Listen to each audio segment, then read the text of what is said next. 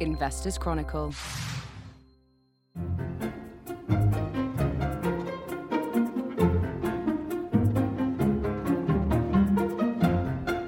Welcome to the Companies and Markets Show. It's Thursday, the 4th of January, as we record. It's the first show of 2024.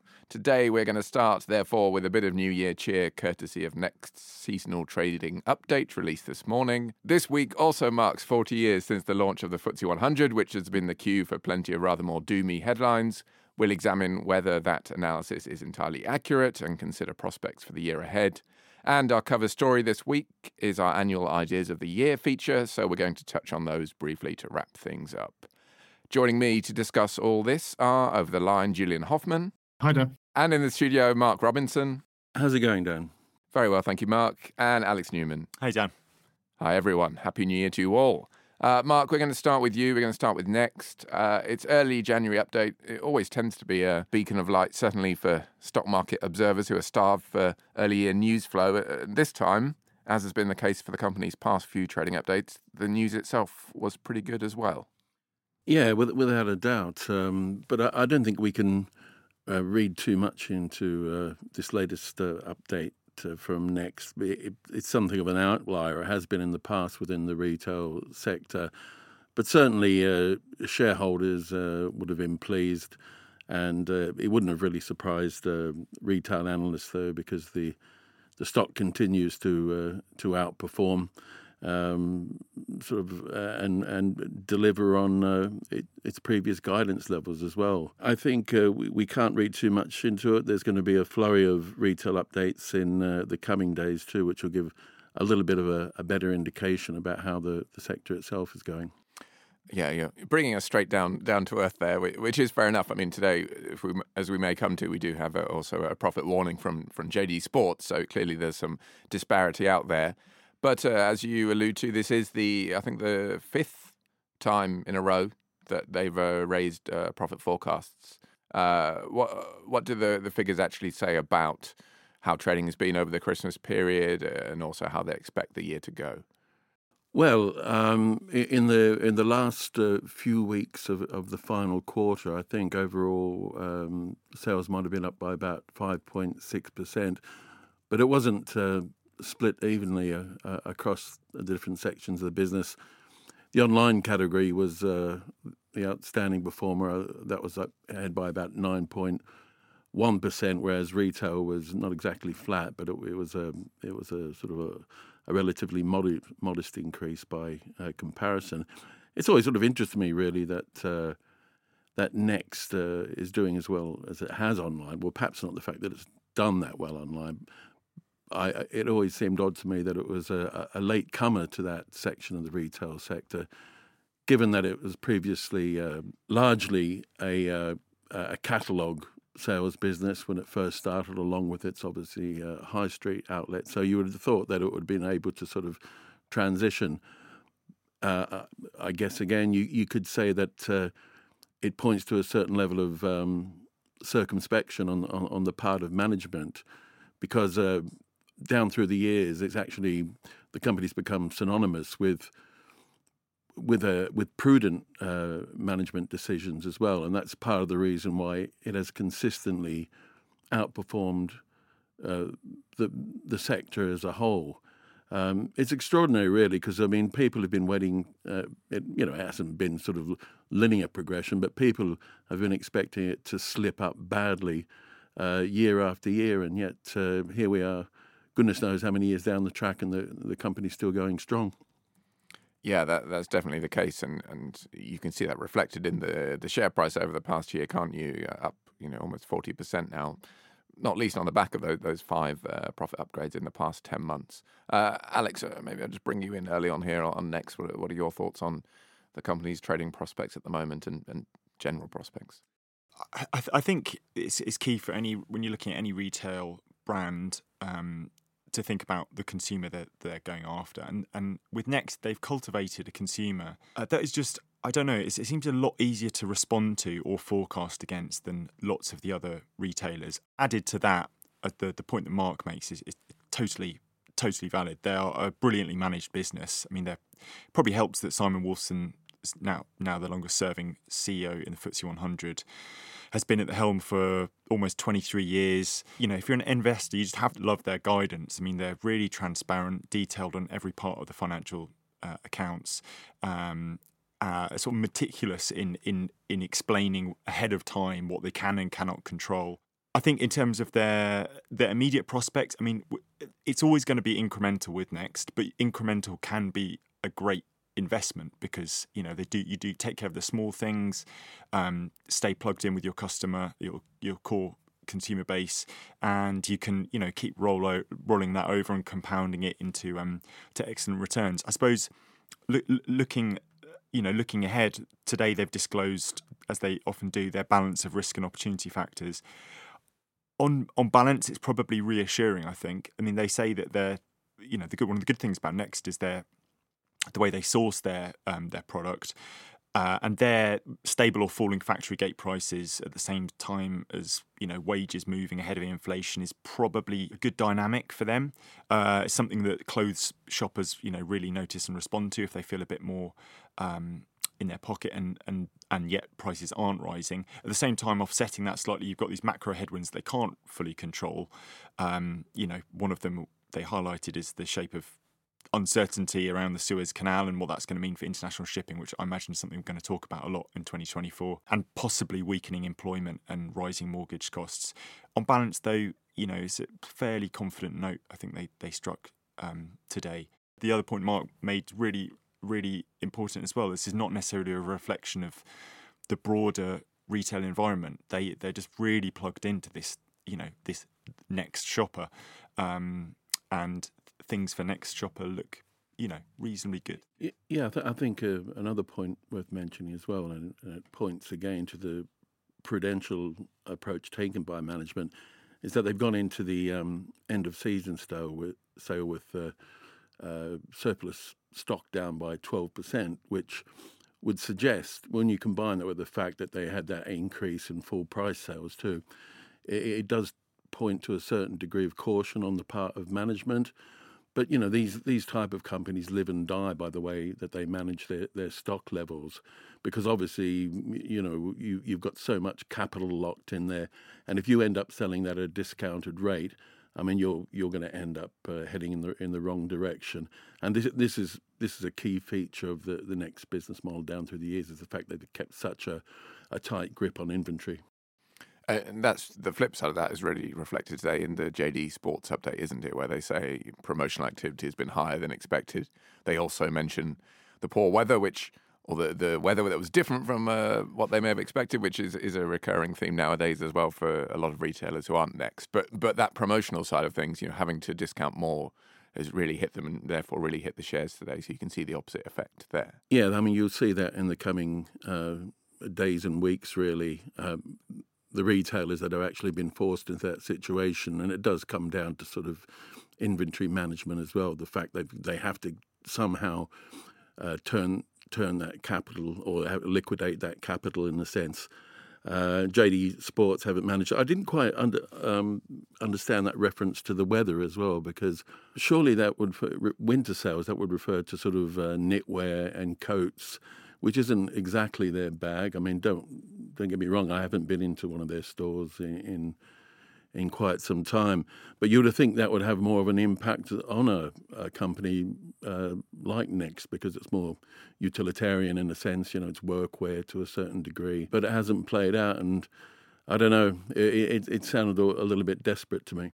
Well, I suppose in their defence, or you know, I'm just thinking off the cuff here. You know, yeah, this is about their their clothing line, the the uh, weather reference, rather than the trainers side, and and you know they are an outdoor brand as well. So if you're getting slightly warmer weather, I suppose the the sale of North Face jackets that everyone seems to own nowadays is probably going to struggle a bit. So maybe there's something like that. In fact, yeah, Mark, you're wearing a North Face. Uh, uh, I am, but I ha- yourself. but I haven't actually been into their uh, where's their flagship store in Oxford Street. I'm of the wrong sort of um, age dynamic really to be commenting on JD Sports. True. Uh, you know, just to go back to what Alex was was saying just now, it was quite a good summary, I suppose, of the the positives and negatives facing the UK consumer this year. On the one hand, uh, you know, wage growth is starting to uh, overtake inflation if it hasn't done so already. On the other hand, for companies like Next in particular, mortgage costs and remortgage costs being higher are going to have an impact this year. If you're a renter, you know, for focus on different retailers, those costs are still rising as well. So it's it's quite hard to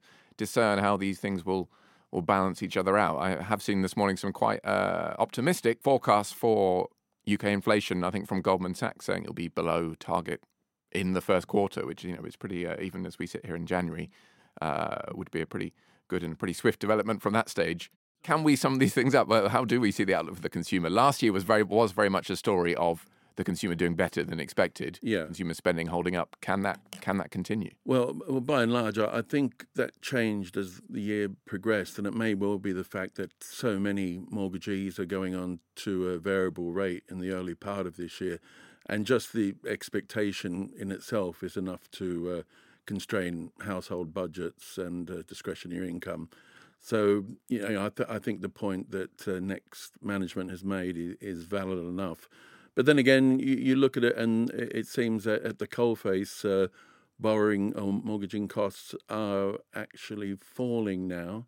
And you wouldn't expect that the base rate would go any higher than where it is at the moment. So perhaps that's a, that that's a positive in terms of uh, overall consumer uh, sentiment. You know, I I, I think it's um, I, I, think we'll have to wait well, well, into the second quarter before we see if the if, if this has had any sort of material uh, impact going forward.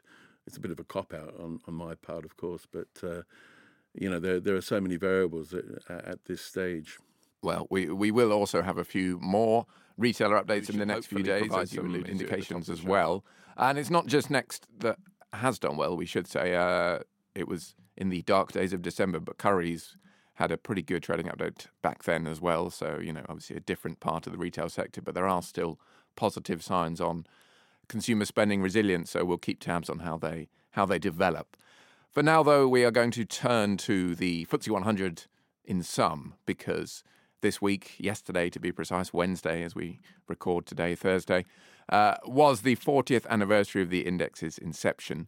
Uh, as I said, that did spark various rather dismal uh, analyses talking about the FTSE reaching middle age, the FTSE being over the hill, which, if uh, you, like me, are also turning 40 this year, were extremely depressing to read. uh, but are, are these in, uh, entirely accurate? We'll get to that in a minute. Maybe we can first of all look at the, the performance post mortem, if you will, because a lot of the reason for the gloom and doom has been looking at its performance relative to the S&P 500 over the past few years and clearly it's lagged quite a lot over 10 years, 20 years, since 2008 in particular. Julian, maybe I'm going to start with you, bring you in. You've been on the sidelines so far. What's your take on the uh, the entire history of the the FTSE, but also you know its relative performance to the US? Are these kind of comments we've seen this week justified in as far as that performance is concerned in and of itself? Well, I'm, I'm often uh, reminded of Karl Marx in these situations, who said that uh, history repeats itself first as tragedy and then as farce. But uh, leaving that aside, the FTSE has provoked quite a lot of, uh, you know, wying over the last five to ten years, probably. But what get, tends to get overlooked is that the index until 2010 actually performed pretty much in line with America. It's it's America that has accelerated away from the FTSE 100 in terms of performance. You know, if you stuck your money in a tracker in 2009 in the in the, the S&P 500, you've got you know 500% return, and the FTSE over the same period has only doubled in value. Uh, that's excluding dividends. Um, so it's a it's a very um, unfortunate series of coincidence really that that has happened and that's coincided with the fact that five or six shares on the US market are powering that return. And the UK um, market, by contrast, is led by mature companies that do relatively boring things but vital. Um, uh, you know, who earn a lot of their money in dollars overseas, uh, who will perform year in year out and will pay the dividends. And um, you know, you're just in this situation at the moment where investors will dump, you know, BP at five to at five times earnings to uh, to buy Amazon at 85 times. So it's there's there's a certain amount of um, you know sense that it's not all the fault of the the index or the the underlying economy that there are factors that are simply beyond the control that uh, nobody would have foreseen. in the 40th anniversary, that it was quite this uh, extreme in terms of performance. But um, no, I, I, mean, I'm with you on that. You know, I, I turned 40 a few years ago, and uh, I, I, don't know. I, I, still feel like uh, there's plenty of life in me left. I actually uh, entered the uh, the equities industry in 1984 as well. So uh, you know, again, that's another uh, interesting anniversary. Uh, on on a, a, point you alluded to there as well, Julian, is that uh, I got some data through this week from AJ Bell, and they'd bothered to look at the um, the total return, um, including dividends of the FTSE 100, and of course, UK benchmark index stocks pay a much higher proportion uh, or return a much higher proportion of uh, their shareholder funds than US firms. And when you take that into consideration, it narrows appreciably over time. Although in the last 10 years, with uh, the Magnificent Seven, or uh, I can't remember their early incarnation, the, the US market has sort of pulled away. But when you take, look at it from a total return basis, uh, the FTSE has actually outperformed many other overseas uh, indices over that time as well it's just the fact that it's an inevitable consequence of, as you say, it's uh, it's full of mature uh, industries, commodity companies, uh, large proportion of financials in this. But you know, the, the, the, if you if you take it, if you take the, the income argument with it as well, the the, the performance itself ha- actually has been quite credible over the, over that period, and we saw the value. Uh, we saw the value of the index uh, highlighted during uh, 2022 when uh, a lot of capital uh, made its uh, rotated out of growth stocks and into value, and then the, the, the index showed its worth during that period. So I, th- I think I think the um, the negative comment uh, that, that we see in the press or perpetually in the press is rather overstated. Alex, what are your thoughts to that end? I agree. Part of the post mortem that the, this 40th birthday is uh, invited, I think, as you allude to, rather than it just being a, uh, just a, another arbitrary landmark, is that um, uh, you know is the comparison with the runaway market of of of choice or of comparison, which is the S and P 500. So prescribing more technology stocks, or that the the FTSE 100 should should just look more like the S and P 500 and attract those businesses, is very easy to say. In practice, that's a multi-decade, um, you know. Uh, uh, shift which needs to happen and, and requires lots of uh, incentives and things that um, that are difficult to you know to to ask of of any index or or or country. So we kind of have to ask what the FTSE 100 is for, and sort of acknowledging that it's not going to turn into a sort of mag- magnificent seven sort of technology whiz story overnight, but people do understand its idiosyncrasies and and failings to a degree. Um, there is not the renewal which you would like to see in any market, and that is really important. That does have to be addressed over time. You know, the, when you're looking over the next forty years. But if you want, um, you know, if you want uh, your portfolio to do certain things, the FTSE 100 can um, can, as Mark alluded to, you know, see 2022 for further evidence can can achieve that. It can act as a hedge in times of interest rate, geopolitical or inflationary strife, um, just because of the composition of its uh, of its uh, you know uh, of its constituents. So. Um, so you know, just saying we need to be, or it needs to be more like the S and P 500 to you know try and match those returns It's maybe sort of misdiagnosing what it can be or what it is possible that the FTSE 100 can be, and also you know the reality that every investor should understand now that you can, you know, you can pick and choose. You you can and probably should have a good portion of your of your uh, equity portfolio in global equities. Um, but you know the FTSE 100 can still serve a function within that that doesn't have to be relegated to the four percent or whatever it is now in a MSCI World um, uh, index weighted uh, terms. So um, so yeah, let's not write it off just because um, you know the last decade has, has you know seemed like a, a particularly poor time compared with um, the S and P. There, there, there, has been that pull away as well from uh, domestic. Uh, uh, pension funds too, which has uh, been much in the news of late, and um, you know, if we if we go back to uh, the Gordon Brown's tax reforms as well, that may have had the effect over the long run of uh, pulling volume uh, out of that market as well, which is not supportive for uh, share price valuations. Some of that is due to the fact that it's become a much more globalized equities market. Then it was much easier for funds and certainly individuals now than it was 20 years ago to, to hold uh, overseas stocks.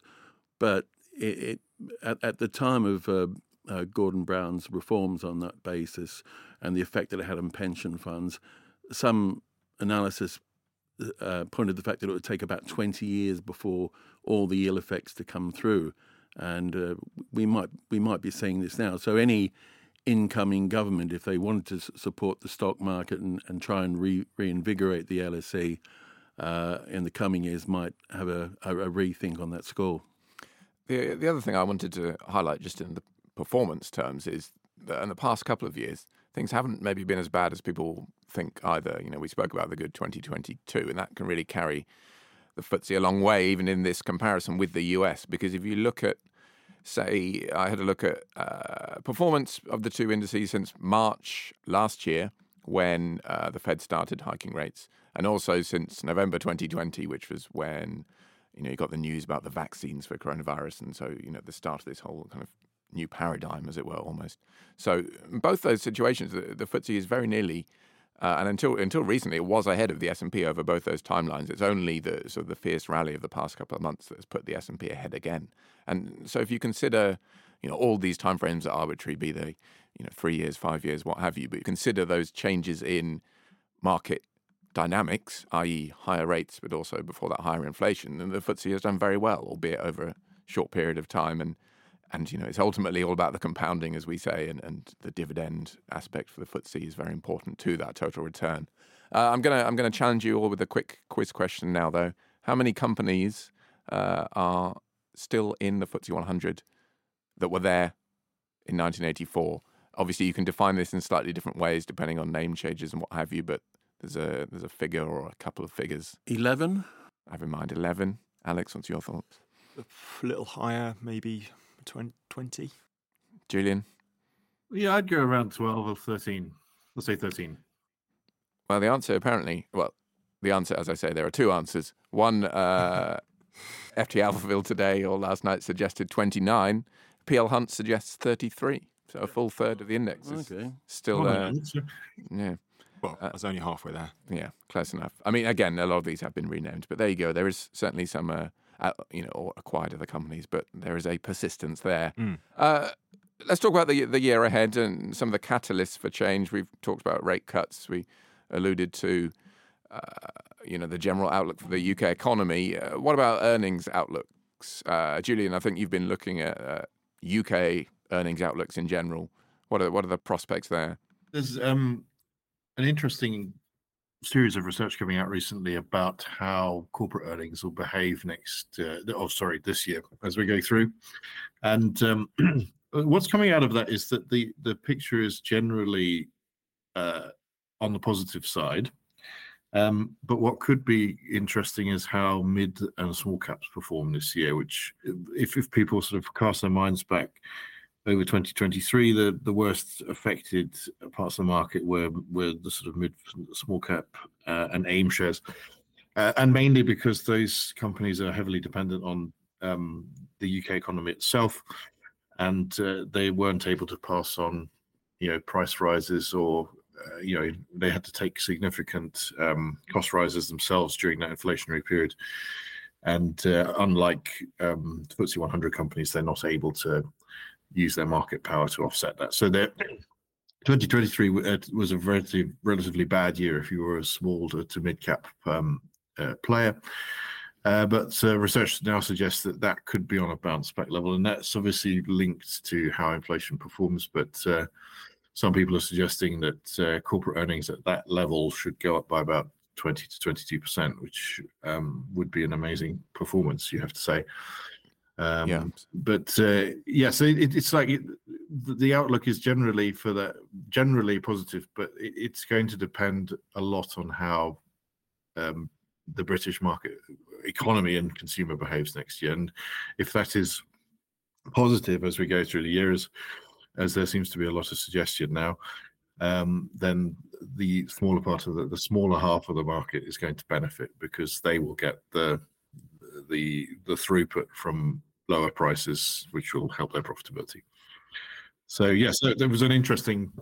Uh, it's it's an interesting game of two halves as it were. So the you know we're we're basically on a back trend, I think, as far as we can yeah. tell.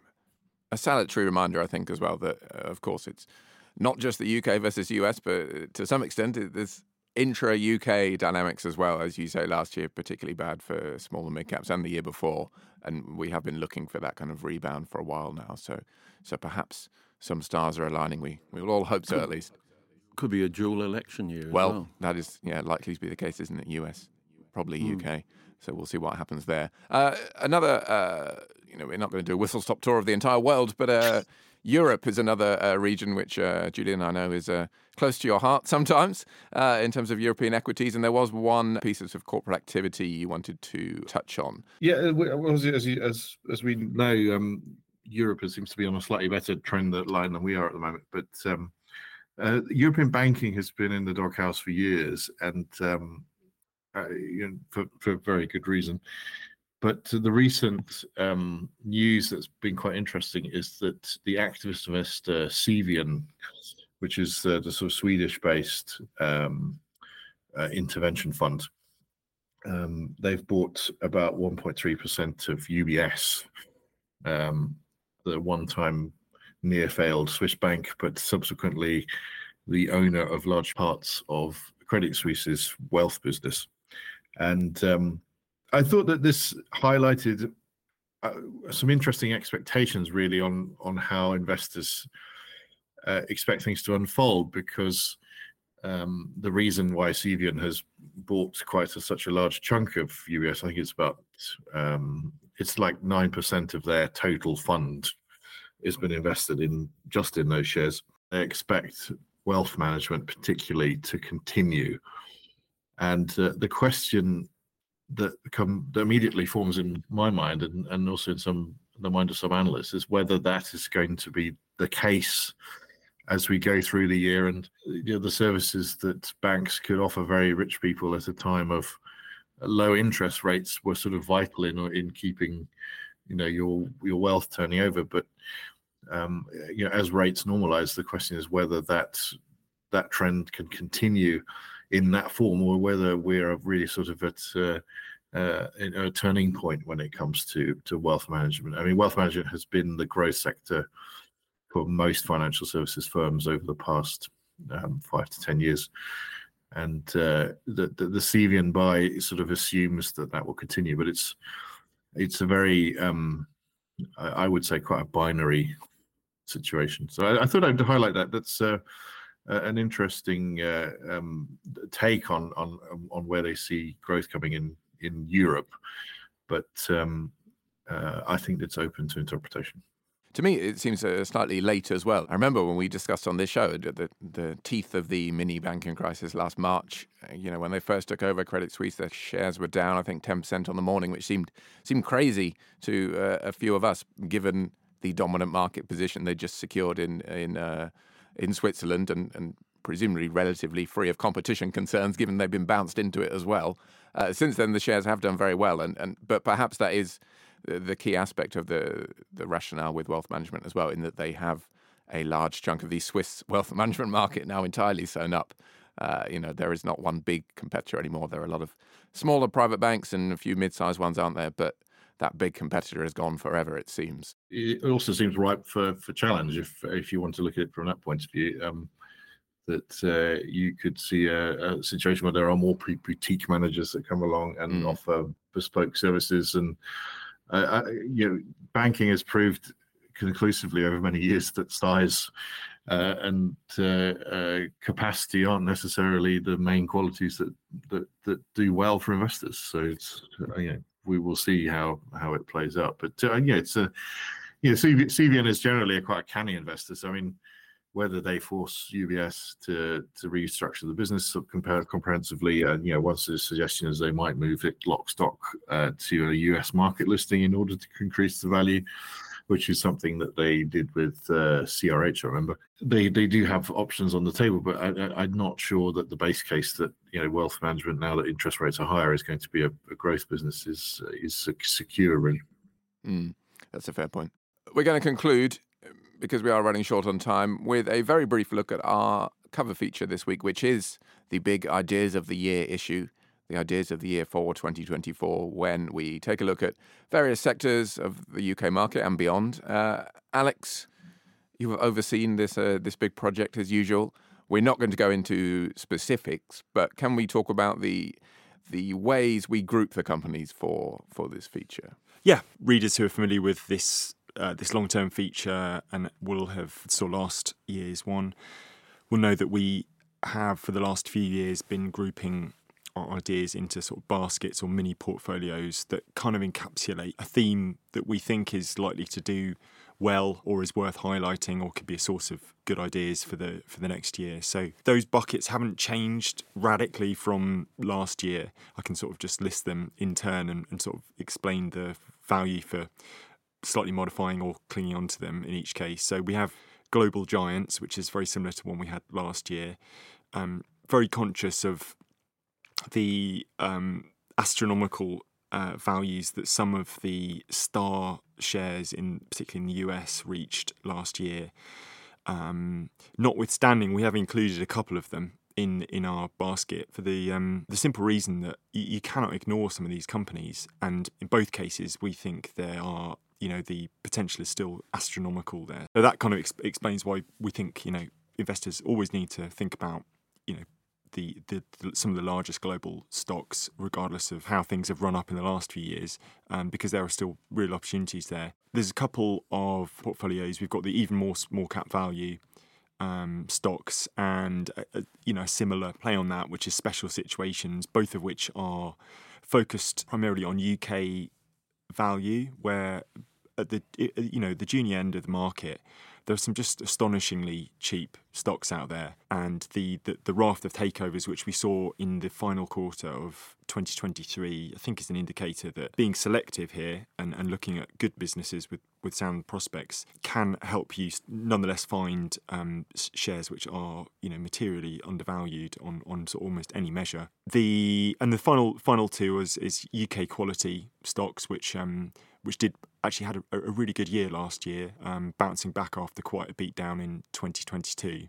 Um, I, I, think there's a little bit of a share price appreciation we've and, and valuations we've seen in, in some of those stocks, but you know, it's a reminder that there are quality businesses in the, you know, in the FTSE 100, FTSE 250, despite the, I suppose, the associations that the indices sometimes have, um, and that they can provide fertile hunting ground, you know, just domestically without having to go looking at um, Silicon Valley for um, for really, really smartly run businesses um, with great growth prospects.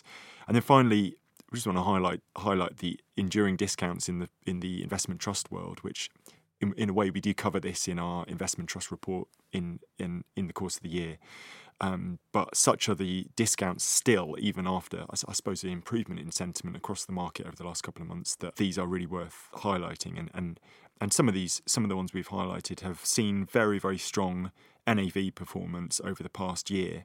And whatever the discounts are, your your outlook is when it comes to discounts. What really matters is uh, is NAV is the NAV, the underlying assets that are within the trust, and eventually that is the thing which should push share prices higher. It's hard for gravity to be defied for you know indefinitely when uh, when you know discounts yawn to sort of 30 40% and yet NAV is still growing um, particularly when it involves liquid assets which can be sold uh, and you know a, a wind up could happen in theory so um, so yeah those those are the those are the five themes familiar to anyone who read last year's one but I think there's a, a definite case for um, for reiterating th- some of the things which did work last year in our 2024 roundup yeah uh, as you allude to, last year uh, performance was was pretty good. Uh, the ideas of the year did well in some, and in most cases individually, beating benchmarks.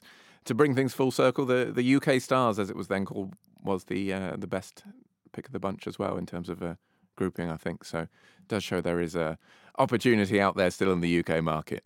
That does bring us to the end of today's show, though. So thank you very much to Alex, to Mark, to Julian, and to our producer, Maddie Apthorpe. And thank you to you for listening. We'll see you next time on another Companies and Markets show.